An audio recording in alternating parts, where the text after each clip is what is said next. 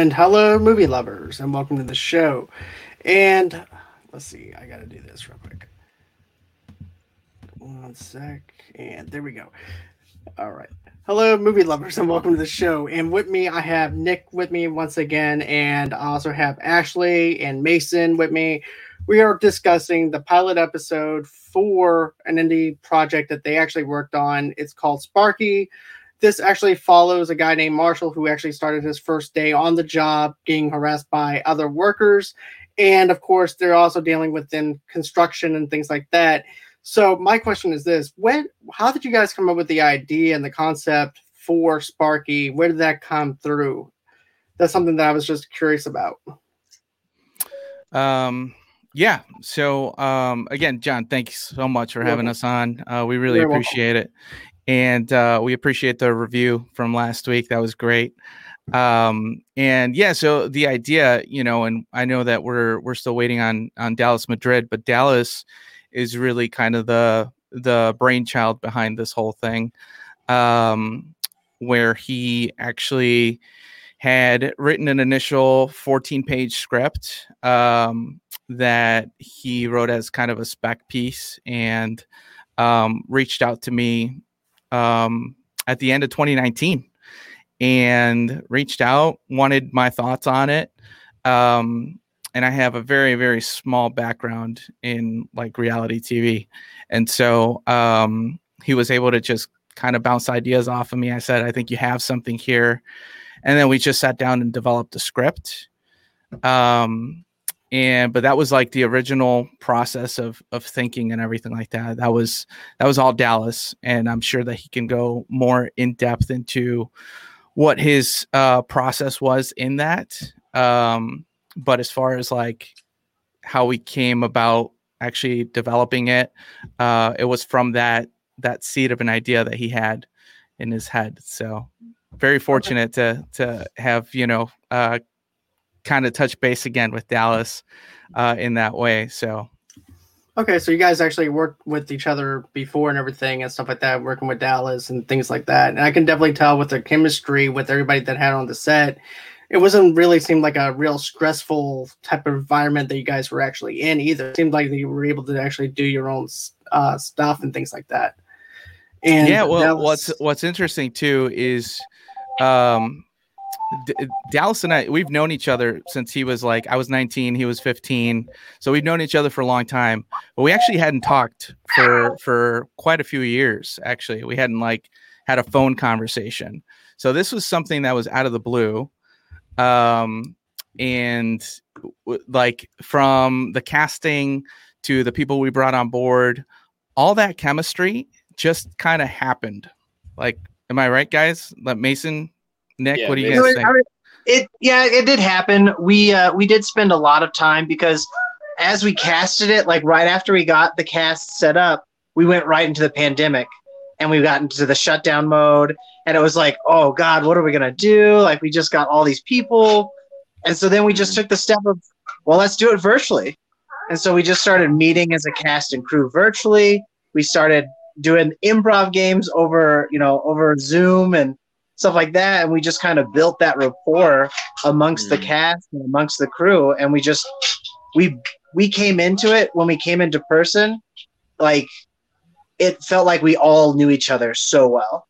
Mm-hmm. It was really cool. That's great. Yeah, was though. awesome. Yeah, that was exactly how I felt too. I mean, the more that we ran those, you guys really let us like run with the characters and actually try new things where, you know, so many other times you're at a table read with everybody around you. You got to do it right that first time. But since we broke it up into like individual seasonal bite sized bits, it just, I feel like we were more prepared than anything else we've ever done in this industry, at least. That's pretty cool though that you guys are able to actually break it down into certain sets and be like, okay, well, we're going to cover this area right here, and then go on ahead and break it into another area, which I find very interesting rather than just do it all together because everybody has their own experience on the show itself with Marshall anyway. So it actually makes more sense to actually do it individually like that and everything. It's only maybe one or two scenes where you actually see Marshall with the group with the other group of people harassing him and stuff like that. But each person has their own little target at Marshall anyways, which I find really hilarious to be honest with you. But it, I like yeah, the I whole entire concept. I think Dallas is on. Um, he's not in the green room or anything. I don't see him hmm. in here. I know that he's inside the live chat. So maybe he thought that the YouTube link was actually for the invite. That's what I'm, yeah, I'm, I'm just gonna, uh, speculating. Okay. No, this he's just going into character right now. This is actually Marshall. this is in Dallas. He, he, he can get lost in, a, in in his own house. Yeah. hey, it's perfect improv. Just just in time for his character. but I don't have any cheese to slap him upside the face with, so I ran out, unfortunately. That's awesome. But dude, uh, but guys, I'm I'm gonna be honest with you. I was a I was laughing my ass off though, though throughout awesome. this whole entire episode. Mm-hmm. To be honest with you, that's great. All right, there he is. Hey, hey, how's it going, Marshall? Dallas. yeah, no, it's okay. I saw I'm having technical it's difficulties okay. already. It's okay. It's all good, man. It's fine. Oh, and he's gone. he's got to go get his wife. She'll help him. Yeah. Right. oh, he's back. Hold on, Marshall's. Uh, uh, well, I don't know why I keep on doing that. There we go. hey, Dallas. hey, sorry about that. I'm actually working second shift today, so that's okay. Uh, being an electrician never. It's okay. Um, if you want to go on ahead and unmute your mic and everything, there you go. But uh, like I was saying and everything, I really enjoyed your performance in this show and everything too, playing Marshall, getting harassed by everybody and things like that too. But also too with the concept of it, it's very simplistic if you actually think about it though, guys. I mean, it's in a one area kind of room. You're not really traveling anywhere or anything like that. It's able to save a budget and everything else too for an indie project, which is actually a positive because you don't want to spend X amount of dollars on other locations when you can just spend a few a few dollars with what you have. And I know that you were actually uh, the scout for this one, Nick, right? Uh, I did some of that, yeah. That's what I thought. And uh, I just want to say, I thought that just having that one room scenario just adds a lot to this. To be mm-hmm. honest with you, it describes that each characters, it describes what you're going for, it has that, uh, like I said before, uh, that Philadelphia kind of look that we that I mentioned off that uh, show that's on TV and everything. I forgot the name of it, but still, yeah, yeah, Always Sunny in Philadelphia, and it has that kind of look look to it.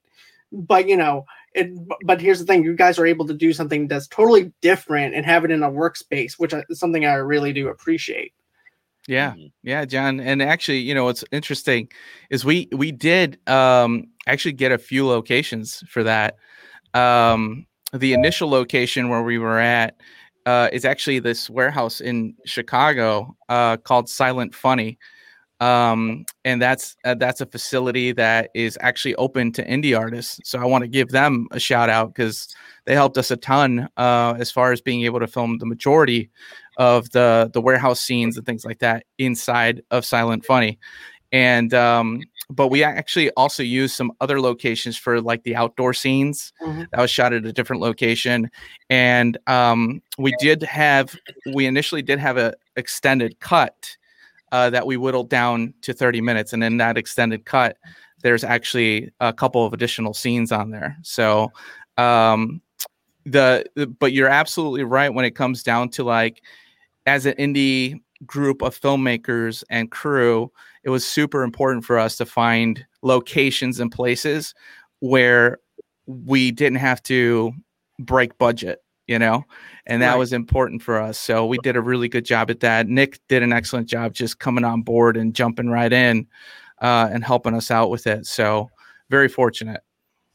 That's awesome. And Dallas, I have a quick question for you. Whenever you came up with this idea, was it always about construction workers or was it something different that you wanted to do before this and everything? Because I know that working on something like this, I know you have probably a bunch of drafts in your head on what you want to do at the same time it's like do i really want to go with this this kind of field or do i want to go with a different type of work setting to where it might be a little bit more relatable and everything but here's the thing i also want to say this to actually have a show that takes place in chicago that's actually a sitcom it's refreshing because we get a here's the thing i feel like we have enough NCIS, CSI, and stuff like that that takes place in crime scenes. We don't have enough comedies that takes place in uh, Chicago. So I think I, I give you guys props for that too. Yeah, actually, all the scenes that we edited out were all the mob related scenes. Um, All of the murder and mayhem got cut. lot of mobs. All the murders. So, you know, when you're illegally dumping on a job site, asbestos and all that stuff. Yeah, I gotcha. Waste management. Um, no, actually, it was kind of weird. You know, I, I hadn't written in, uh, for probably like, man, almost 15 years uh, since college. Uh, my wife had gotten real sick um, and lost her voice for close to a year. Um, we found out like Ehlers-Danlos disease, which is like the misfiring of your muscles, and her spine had twisted. Um, so at one point, she she was pretty much sleeping almost like 15 hours a day. She was just loaded on painkillers and just in a you know in a bad position. I was running work at the time, and uh, I just I didn't have an outlet to relieve my stress other than drinking and you know partying and all that other stuff, which isn't too good when your wife is all messed up.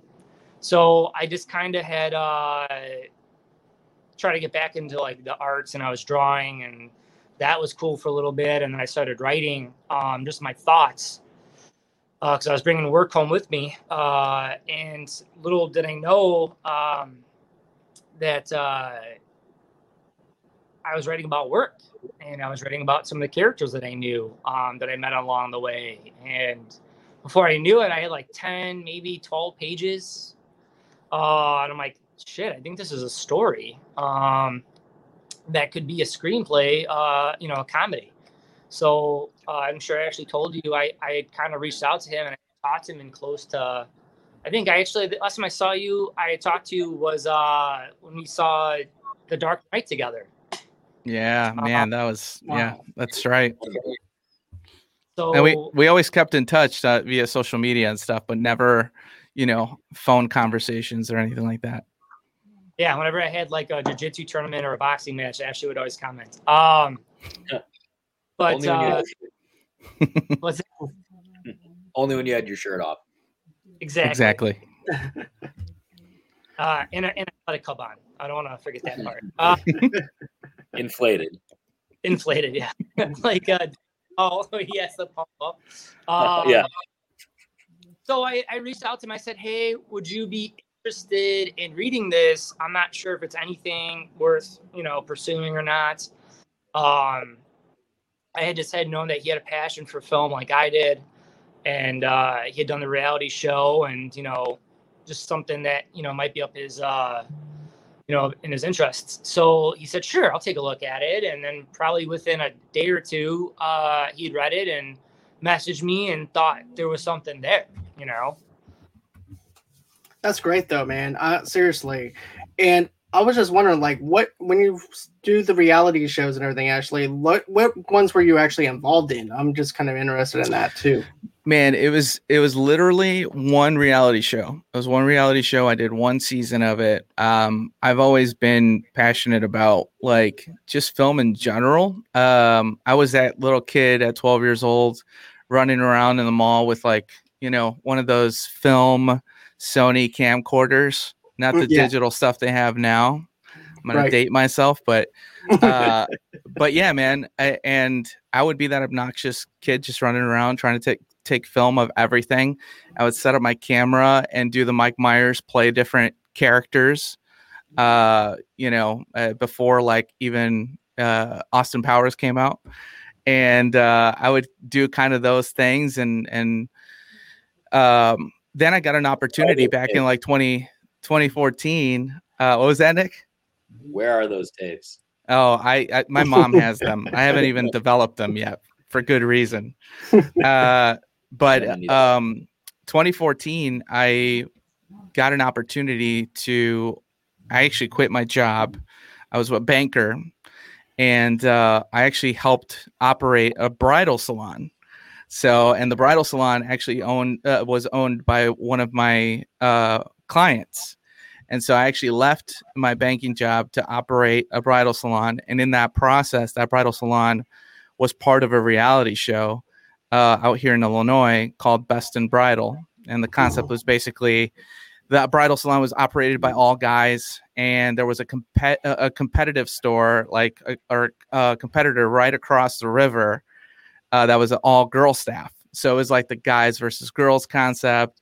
So I did a season of that, and I just I, I wasn't like uh, a lead person in the show or anything like that. Um, but I took the opportunity to ask a bunch of questions. So, um, you know, I became good friends with with this guy Andy Newport, who was like the lead cameraman, and uh, just ask questions every single day. Sound guy, um, not knowing what the future could bring, because I actually did a lot of weird life things, life changes, and and uh, was a biomedical technician for a while, things like that. But then this opportunity presented itself, and you just never know, you know, uh, what opportunities life is going to bring. So my experience wasn't for a long period of time, but for the time that I had it, I took advantage to ask as many questions as I could so I could learn from it. Right, and that's actually how you learn. You and basically in everything that you're passionate about or whatever you want to do, you always have to ask questions. Otherwise, you know, you're not going to wind up knowing what to do from the next point to the next. And yep. you know, I commend you for that, for wanting to learn and have that, you know, pizzazz of actually wanting to get into this industry and things like that too, because it's actually hard to get in there and everything. But knowing the fact that you have a little bit of a lead weight with this small reality show, it's like, okay, I ha- I can get my foot in the door this way, doing this smaller project, and if it leads to something great, if it doesn't, at least I can learn a few st- right. things from from this. So that's great, to be honest with you. Yeah, absolutely. Thank you. And you know, along the way, you just you end up meeting people uh, with similar passions and um, dreams. And so uh, when we had this opportunity, um, we actually met Nick through auditions, and hmm. Mason. Mason's been a friend of mine for the last uh, three, four years, and um, and I know that Mason's background uh, has been in like improv and in acting and things like that. Mm. So I was like, he could be a huge resource for us from right. just a, a talent standpoint uh, of understanding like what to look for and things like that. So I think one of the biggest things is always surrounding yourself with people that are like smarter than you in a lot of different areas um, so that that way you have a, a solid foundation uh, for, for a team standpoint on who you want uh, as part of your crew. Plus, you can make sure that you get along with them and have fun with them, and that that you know that all like permeates to everybody else right? If the crew and um if the crew and, and the people that are running things are having fun that's going to trickle down to the actors and and to everybody else involved. So we really try to purposefully set that type of environment. Right. I can definitely see that though. And Mason, and I have, a, I have a question for you though. When it comes down to improv and everything else, how much of this was actually improv? Because I just have to say, the stuff that was going on on that set was just hilarious. Yeah, so most of the stuff that we actually shot was pretty much straight out of the script, but where we really tried to infuse improv into it was with their character development. Like uh, Dallas wrote some very cool characters, but uh, we when we cast everybody in these different uh, character slots, we would specifically ask them, be like, "How do you see this character's future going? Where do you see this character's background? And we let the the actors actually kind of build on that so that when we came to set, they weren't just this like, you know, 2D uh, surface kind of character. They had this like deep, rich history that they knew that they could pull from. And um, I think that really helps on the set uh, to make it like a very successful show. I, I could definitely see that, to be honest with you. And also, too, uh, Dallas with the, with the casting crew and everything and stuff like that with these characters. Were you ever picked on or anything like that when it comes down to, uh, you know, when how Marshall was and stuff like that inside Votech school or anything like that? Have you done any type of construction or anything like that to where it was actually oh. relatable oh. for you? Oh yeah, I mean, a lot of those stories uh, happened to me and happened to my friends um, in the field and apprenticeship school. Uh, the tape measure trick happened to me. um, my nailed down. Um, I've had them put, you know, rocks or couplings into my pouch before I realized that, you know, I was 50 pounds and my like apron would snap off my my waist. Um, all all those things happen, and then just uh, you know, you always have that old timer who just doesn't have time for you. Um, and I, I think that everybody, I thought was relatable to the story was that everybody can imagine um, their first day somewhere where they kind of just don't know what's going on um, and the anxiety that's built up. So I think that was kind of uh, what I was going for. And I think we, we kind of nailed it with that. I could see that because here's the thing I, I did electricity I went to two years for electricity and HVAC. So that kind of stuff that that you went through, I went through the same exact thing inside that thing too. Like for instance, the people would take the tape measure and everything, but instead of them just uh, slamming it into your nuts, they're like, "Okay, you're about this close to becoming a dick sucker," is what they would yeah. say. Uh, and then, yeah, and then by the time we were done with uh, our two years of HVAC school, it got to the point where like you know what? By the time we're out of this thing we're going to need anger management because we just can't put up with each other and stuff like that because we're a bunch of guys who who are trying to get along but we can't get along because of how long we've been put in this environment and stuff like that. And that's how i actually feel with these characters in a sense. It's like you know they're all going to bust each other's balls and stuff like that too but at the same time they all getting on each other's nerves at the same time so that's something yeah. that I really thought that was really interesting. I, and the crazy thing about the industry is is that you know they're they're really trying out an apprentice to see if that person really can hang with the group. You know, um, if not, they're gonna they're gonna spin you uh, and get someone new because you know you rather work with people you like that are moldable. Um, and that's kind of really uh, the essence of it, you know. They're to, they're, you know, they you down to build you back up how they want you. Um, from my experience, you know. Let's see. Uh, Brandy said that's the way they use your head. then uh, that's everything. But still, I have to say another thing too that I feel like that was relatable for me was the pipe bending part and everything. And when Marshall goes, Yeah, I got an A in pipe bending.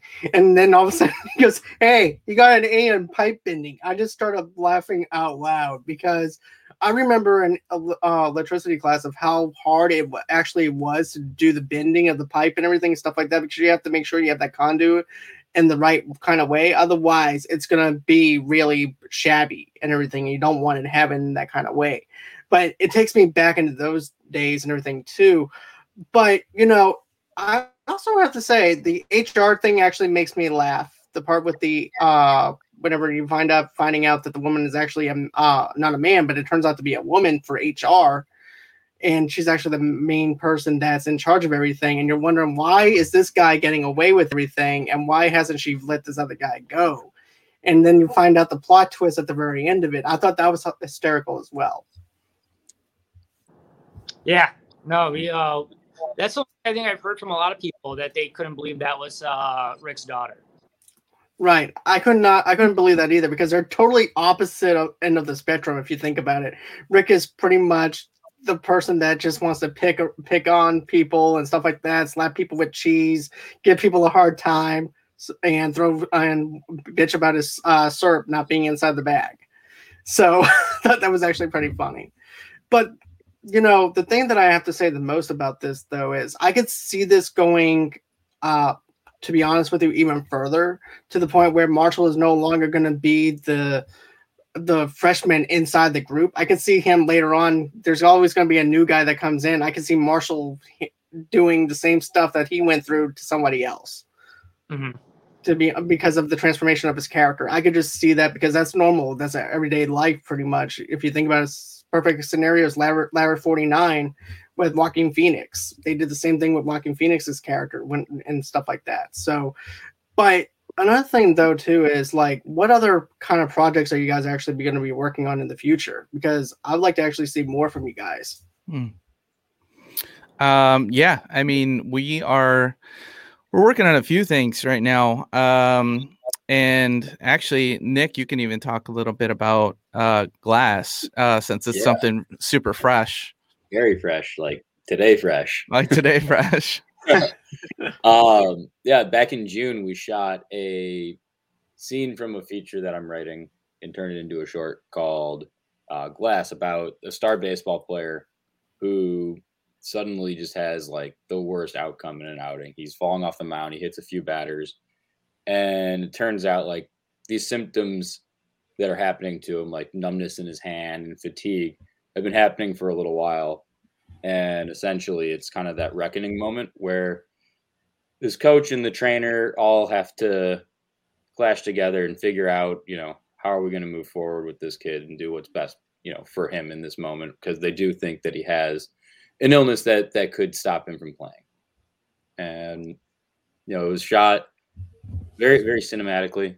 Um, I loved some of the movement too. Ash, we haven't had a chance to actually break this down, but you know, a lot of, it really makes you feel like you're in the locker room of a game in the moment, and at the same time, there's that arm over your shoulder, I'm here for you, like father son, coach to player connection. I like that to be honest with you because I love sports movies and things like that, especially any given Sunday. Then you also have a league of their own and other kind of baseball scenarios and stuff like that. I love lo- locker room talk and stuff like that too. So that's like right up my alley. I'm I'm a huge Red Sox fan, anyways, but still. but uh, we we won't hold that against you. Okay, I do appreciate that. well, yeah, I'm a yeah, Boston guy. Um, that's good. That's awesome. Marky as well. Um, the foreman, Dan and Graham actually plays the coach in Glass. Oh, nice. yeah, you know, we like to keep it in the family here, so. but not in that way. Uh, but yeah, so that's that's one of the projects, and then uh, we're we're really you know because we're a baby company, uh, Brightcap Entertainment, and it was really something that uh, Dallas and I came out of this um, with with this company uh, because really we want to be able to share stories that that help influence people. You know, stories are are such an important conduit to uh, culture. You know, and so we want to be able to. We were all influenced by some movie or some TV show in some sort of way, and so if we can take stories that we hear and develop them and turning them into entertaining pieces of influence um, that's that's kind of the heart behind what we're doing.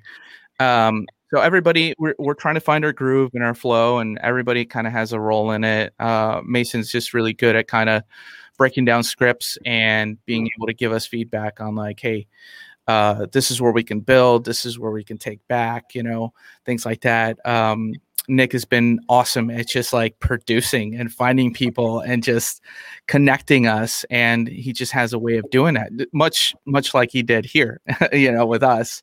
Um, and and Dallas just has these chops that I've seen over the last year and a half just continue to grow when it comes to uh, writing and developing uh, and growing characters and writing great characters. And so um, we're excited for the future of it. You know, we've had a few people that have um, that have approached us already to develop some things. We're working with Kloss Productions right now, which is another newer startup um, with their their uh, you know sci-fi thriller called Refresh.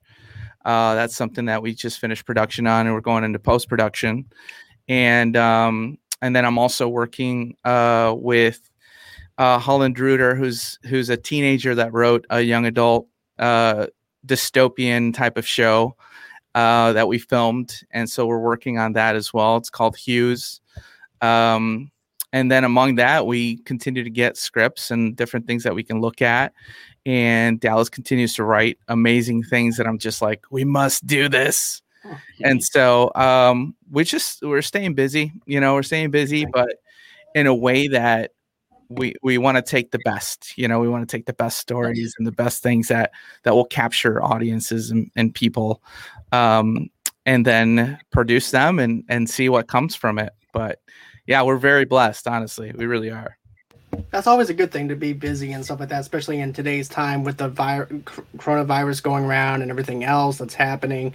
You know, it's good to just keep focused and have that positive energy, that positive vibe, especially on the set, because I know it can still be hostile even on the set and stuff like that too. But you guys are getting along great, and also too, Mason. How much stuff have you done with breaking down scripts and also to doing improv? Like, how long have you been doing in the acting world, in the acting world and stuff?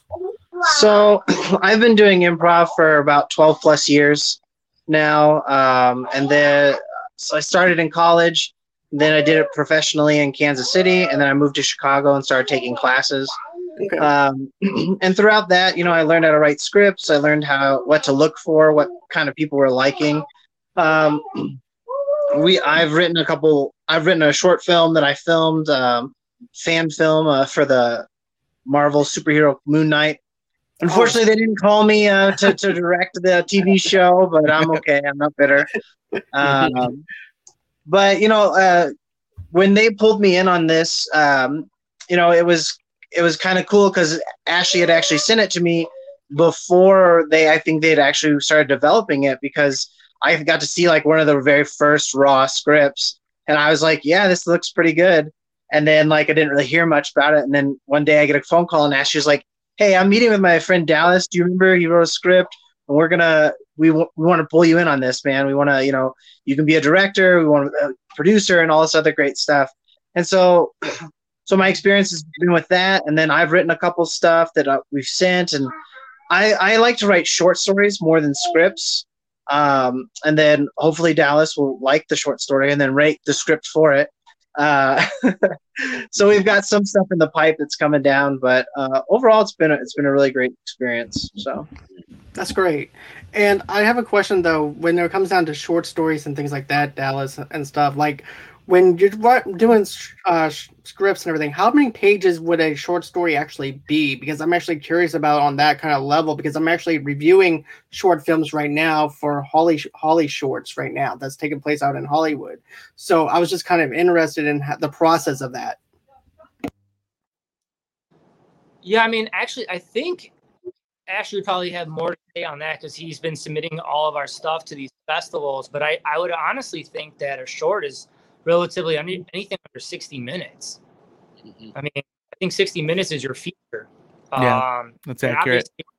A TV yeah. show being, you know, a long show is 45 minutes to to an hour, depending on whose uh whose um, network it is, you know, mm-hmm. right, or streamer. But yeah, I was just but, kind of right. I was just interested in like another thing art, too is art a, the art of a of a short is kind of like really up into the air because I mean I, I don't know they don't really have to follow a three act structure. I mean they they can pretty much open without closing. You know, the mm-hmm. would say short is pretty much more character driven than plot. Okay. Yeah, that's just something that I've always been interested in, like the difference between a short film script and also to the difference between a script that's actually has three acts in it because yeah you can open up you know you can open up at any given moment whenever it comes down to a short film and you can actually end it any given moment though too to make the uh, people just the people that's watching the film and viewing the film just speculate on what's going to happen to the character. Or let's say for instance that another studio wants to buy it so therefore you can continue on that that ending if you want to go in and continue on that ending so it was just something that I was really interested in because I do like short films as well. So I've always viewed them kind of like a proof of concept for whatever your greater idea is, right? So really trying to pack as much as you can and still make it an attainable idea to like really show what your feature or your TV show is going to be about ultimately. So you have something to show. Because in the submission process now, it's not just send a script anymore. They sometimes want to see stuff like that and stills and concept art and th- things of that nature that show that you've really thought out this show. Right. I can definitely see that. And another thing though too, I, I've actually noticed a little bit of a reality kind of vibe to this though too, especially when the characters are actually in their own little box and doing video logs and stuff like that. It just makes me laugh too at all the stuff that they're actually they're actually going in their heads and they're actually verbalizing it. I thought it was great To be honest with you, to have awesome. a little bit of the reality stuff on it, yeah. too. But uh, that was your idea, though, actually, to put a little bit of the spin on for the reality stuff, or how was yeah, that working? I, I, I just I thought that it would fit. You know, I just had this this feeling based on everything. You know, it really came down from the construct of how Dallas set the story up. You know, it's a story, it, it's a journey. So you're you're going through the first day uh, where this like electrician apprentice is you, you're on the journey with him so, um, you know, I'm a big fan of like the mockumentary genre, uh, mm. which includes the original classic Spinal Tap, which is a great film. Right. Um, and then that gets carried on into uh, things like The Office and Parks and Rec and the, the more modern mockumentary style um, comedies. And so I thought, you know, this is this this can be within that realm you know? It can be within that world of like let's just see if a camera crew went with a construction worker an electrician um, to work what would that look like? And so uh, that's where we were able to kind of take that style and the talking heads which is that box that you're talking about right. talking heads is just one of those things that i think um, it almost in a way teeter totters between the fourth wall uh, and the audience. So like it's almost like you're getting an inside scoop into who the character is, and you see more honesty from the character. And so uh, we had a lot of fun with those. I remember, and, and a lot of those scenes were actually shot in Dallas's garage, uh, which it, mm-hmm. it was so much fun just sitting there and throwing out you know questions and suggestions and we made that more of an interview style type of thing where we let the actors just kind of feel their characters out and uh, just share whatever popped in their heads so you know um, we we were very fortunate to have a lot of talented improv actors that were a part of this that were able to at times like just pull certain things out of there when we felt like maybe the script doesn't have exactly what we want, we were able to lean on them. So um, yeah, it, mockumentary style just it just came to me and made sense to me, and it felt like it would be a good fit. So I'm glad that that worked out. It definitely and does. But, yeah. A lot of had to do with casting because Mason, with the improv background, asked a lot of questions that we got to see where some of these actors' strengths were with with improv. Th- thanks to me. Yeah, that was hands down yeah. one of the most fun auditions I've ever been a part of. The the best part about the whole audition process was at the end there when we would ask them, we'd be like, "Okay, we're gonna do a little improv," and so they had been reading for all these different characters, and so we would say, "What is your name?" Meaning like, "What's your character name?" And I would say ninety percent of them were just like, "Um, David? Like they would just say what their real name was. And it was just like really funny. But we, they eventually got into it and they started giving us those really funny like quips and it was a really cool time. I'll never forget the the guy that played the foreman, Dannon. Dannon just had me rolling at his audition. So, you know, once we once we saw that, like we're like, okay, this idea could work for sure. so, yeah, let's see. We also have an audience question though too. Has any of your scripts come from personal experience? Yes. I I think that all scripts come from personal experience. Mm-hmm. Um, and that doesn't have to be something that you live, a story that you were told by a friend, or something that you read. Mm-hmm. I mean, everybody pulls from their experiences because otherwise you have to create a whole world, and that that'd be more like sci-fi, and that's why sci-fi tough. Mm-hmm. Right. I can I definitely see that. Working on now that that is not based in some of my own reality. But other than that, pretty much everything that we've done is kind of centered on core experiences that we've all gone through in life. Yeah. One of one of the things we actually have um, right now, it's just in script form, but um, I had done a while back, we never got to finish it, was a uh, web series about dating. And it was all uh, firsthand account of really terrible dates.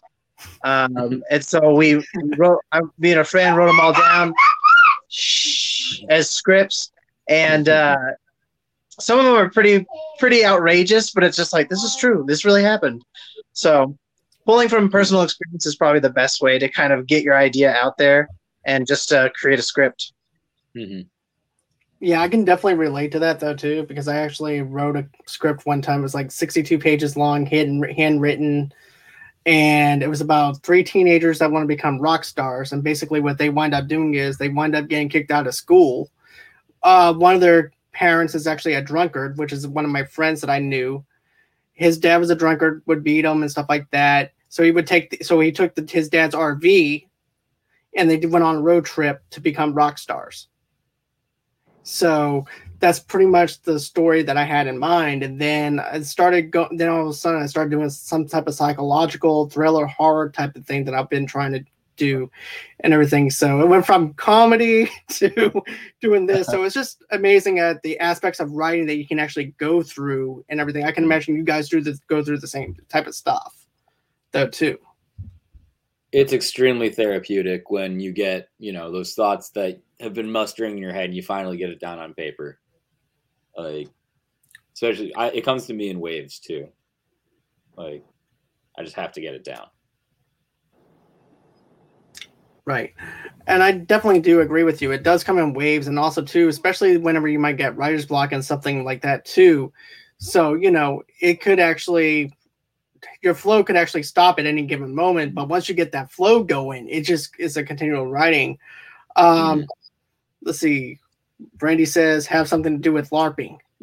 so, uh, but still, I mean, I just have to commend you guys for doing something and putting getting yourselves out there. You know what I mean? Just being able to do this small studio and then having to do like a 30 minute long episode is just perfect to me. I think the 30 minute run for this type of thing, what you guys want to do and everything is perfect and everything. Anything longer, I feel like for this kind of show would actually just be repetitive jokes back and forth to the point where people might actually say, "Yeah, I laughed at this," but you know they could have actually structured a little bit better than what that when they could have done. So I feel like it's structured in the way that it needs to be structured. Mm-hmm. That's awesome. Yeah, man. We uh put a lot of time and thought into into it and got um you know the best thing you can do in those type of situations is uh, lean on people that are gifted in storytelling, right. you know, and so uh, we reached out to a good friend of of ours that lives in California, and he's he's been, you know, uh, had over the last twelve years just some su- success getting into rooms and uh, pitching stories and things like that, and so we had him take a look at it and uh, he he that was one of the pieces that he said. He said, you know, you don't want things in the story that are going to keep it from maintaining the flow that it has. And so uh, we took down a 46 minute pilot concept and we chopped it down to 30 minutes with maintaining the flow.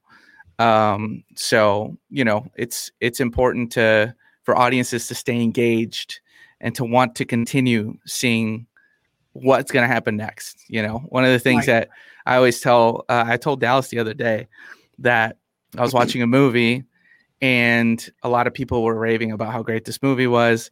Dallas actually was one of the first reviews that I saw that where he was like, "Yeah, I know people are gonna. I'm against the the grain here, but uh, I didn't think that was structured great, and I didn't think it was a great movie." And so, um, and so I watched it, what was that? Say the movie. Uh, yeah, you gotta, you gotta tell us. I don't, I don't know the haunt the the past haunts people, so I'm not gonna drop the movie. but uh, yes, yes, what he said. Um, but you know, uh, basically, there was like three or four times throughout the movie that I just checked my watch to see what time it was. And that's like a huge indicator to me. Like if i'm not engaged enough to stay with the story like and i'm checking my watch or my phone that's probably not a good thing. So i wanted to make sure that and and us all of us collectively we wanted to make sure that the story stayed with audiences and kept them engaged. So i'm glad that you felt that that that's super important to us so Yeah, because if not, I turn into like Deadpool. Did I leave my stove on? What, because seriously, uh, if I feel like if it's anything longer than that to me, Soprano stuff like that deserves to be in the forty minute tier. Anything uh, for like a sitcom belongs in like a thirty minute tier and stuff like that. And it's just actually a mm-hmm. perfect mm-hmm. runtime and stuff like that. Um, I know that Charlie was wondering about some of the environments and stuff like that in the fu- in the future of what's going to happen, but I know that this is not this kind of story where they go into different environments and things like that right now. But is there anything in the future, maybe possibly another set piece to actually represent what Chicago is, or something like that? Yeah, I mean, for me personally, a lot of the times you get to know guys are is at the bar. I mean, after a long right. shift, um, you will go out on a Friday night um, after the bar and hit. I'm sorry, after work and hit the bar and you know kind of get to figure out who your coworkers are and know what makes them tick. Uh, I definitely had some ideas that and the shenanigans that go along the way, um, and also that you get to see some of their home life. Um, there's also second episode. I think there's a hospital visit. Um, someone gets injured on the job. Uh, but you know, going building off what Ashley said about the 30 minute and cutting it down for 15 minutes, we did more backstory mm-hmm. uh, that would have told you why Marshall changed careers and all the things that uh, your partner had questions about last week. Um, it just didn't fit the flow flow of the story that we were telling. And right. I thought it was funny because your your friend was be like, yeah, I don't know, there wasn't really anybody for. But then I felt bad for Marshall, and I was excited that he got ripped back. I'm like, well, so you did root for somebody, mm-hmm. right? So I was like, well, then you know, we did our part. You know, that was the goal right. was to feel for Marshall, and I mean, we got there. You know, right? So I thought it was kind of funny where I thought he was kind of contradicting himself. I'm like, all right. right. And you know what though, I do feel the same way though with Marshall though, because he did wind up getting his own at the end and everything, and I thought it was a perfect way to actually end it. And I actually had to remind um, him too, though. I was like, this is a TV show. They're not going to go ahead and give you all the meat right there. You have to tune in the next day to get that buffet right. style ribs that you want.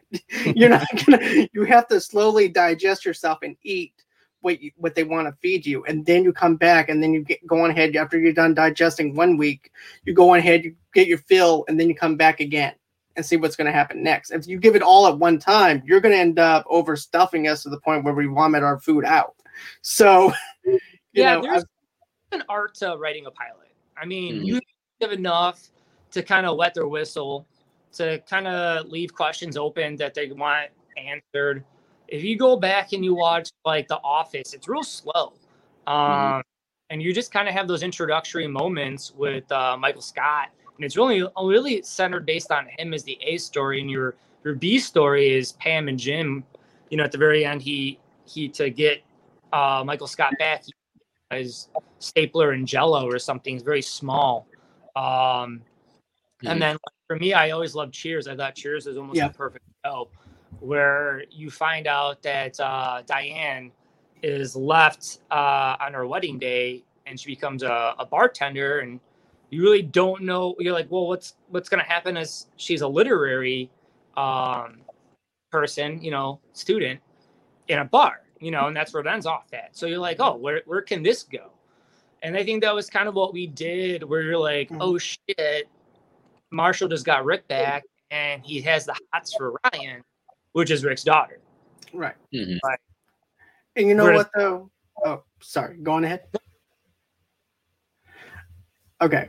Well, another thing though too is I like Cheers. I love Cheers. Cheers is actually one of my other favorite shows, and I'm th- thinking to myself too, even before you mentioned it, I could see these guys interacting with each other at the bar and things like that, and getting to know them, and then also finding out their weak points and use it against them, and everything too that's the purpose of ball breaking. That's the purpose of getting people in an environment that they're comfortable with and then use it against them later on and everything. Mm-hmm. So I feel like the bar scenario would actually be perfect because it gives you a chance to get to know them and just like Norm and everything else too. he was people's like, well, what does Norm do? Next thing you know, you see him painting at a house and everything. Yeah. And a couple of seasons later, a couple of episodes later, right? Uh, you see Cliff. He's a post office, but you never see him go to the post office. He's over, over always at the bar. But then in a couple of episodes, you see him looking at this woman with disgrace because she's disgracing the uh, mail, uh, the mail carrier uh, pants, suit, and stuff like that. But you're also seeing him deliver mail, though. So you're seeing these characters mm-hmm. on different levels, and this is actually what you're going to get later on. You just have to slowly get to that build to where you can get get to that. Yeah, for sure. Yeah, I think you know. Um, the the whole thing about this and i think the the great thing about our team is that we really try to find creative ways of presenting these characters in a way that um kind of you know takes you to a different direction that than when you might have thought it was going uh, because everybody has preconceived ideas of certain industries and certain things you know uh, whether it's athletes or teachers or whatever. Everybody has preconceived ideas on that. And we know it's the same thing about construction workers and, and union electricians and uh, union workers in general. And so, um, a lot of what we want to do too, from a comedic standpoint, is we want to try to break some of those stereotypes and some of those things that that people those preconceived ideas into uh, you know ways of storytelling where you really kind of fall in love with the characters. You like you want to root for different people. Um, and maybe later on down the line you want to like not root for them, you know, uh, the heel hero type of mentality. And so um, that's what we hope to do in future episodes is is keep people on their toes as far as like how are these characters going to develop? Is rick ever going to show empathy for anyone or is he just way past that you know? Is uh marshall going to like you said john is he going to uh end up becoming one of them? Or is he going to be the one guy that breaks the mold and is going to try something different you know so we're we're always kind of bouncing those ideas around with one another uh, and as we continue to develop a writing team and, and a group of people, I think a lot of people are going to be very surprised and very pleased with the development of, of these characters going forward. Okay. So um, I think that's everything that I pretty much wanted to cover for tonight and everything. But I just want to say thank you guys a bunch for coming on the show and everything. It means so much to me that you took a night out of your nights to just go on ahead, talk about what you guys love doing, just chit chat a little bit, get to know each other and stuff like that too. I just want to say thanks for being on and thank you, Nick, for sending this over to me and things like that because I always love seeing stuff that you send over to me and it's always winds up being a great treat for me to watch. So just thank you and appreciate you guys one with everything you do. And if you guys keep doing what you're doing, you guys are going to end up becoming very successful with your whole entire production and stuff. I have big faith in you and and things like that. Thanks, John. That, that means a lot, man. You're welcome. Very welcome. So, Thank where you. can everybody follow you guys? You're, yeah, you guys are more than welcome. And in matter of fact, you guys are always welcome on the show as well. If you guys ever want to kick back and just review some movies or just talk about movies in general, just send me uh, just go ahead and send over to Nick or whatever. Just send, a matter of fact, just send me a friend request and just tell me, hey, look, I have some time to spare. I want to be on the show. I'll I'll clue you in for about thirty or whatever minutes you want. Awesome. So awesome. Yep, not a problem. So where can everybody follow you guys at and everything if they want to get in touch with you? Um, yeah, so uh, I'll let everybody kind of give their handles and all that stuff. But um, as far as like the the production company, it's Bright Bright Cap Entertainment. So bright as on bright lights, cap as in a cap, entertainment. And so um, we're at brightcapent.com. That's our website, brightcapent.com. And uh, that's pretty much our tag on social media at brightcapent. So follow us uh, there, and then you should be able. Usually, we tag each other in different things, but uh, my my uh, tag sign is I A M. So I am Ashley Ephraim. That's mine, and then I'll let the rest of these guys give theirs. You can go for it. Okay. Uh, really, I'm on Twitter. That's pretty much the only place I'm at. Uh, you can follow me at Mason G T the comic. Um, and I'm always down to answer fans' questions.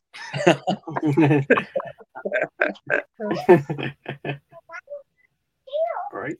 Yeah, you can find me at uh, NC Kafkas on Instagram or on Facebook. Just search Nick Kafkas. That's where I am. Uh, yeah, I'm on Facebook at uh, Dallas Madrid, um, both city, and then it's uh, Real Madrid 86 on IG. Um, pretty much can find me there uh, most of the time these days.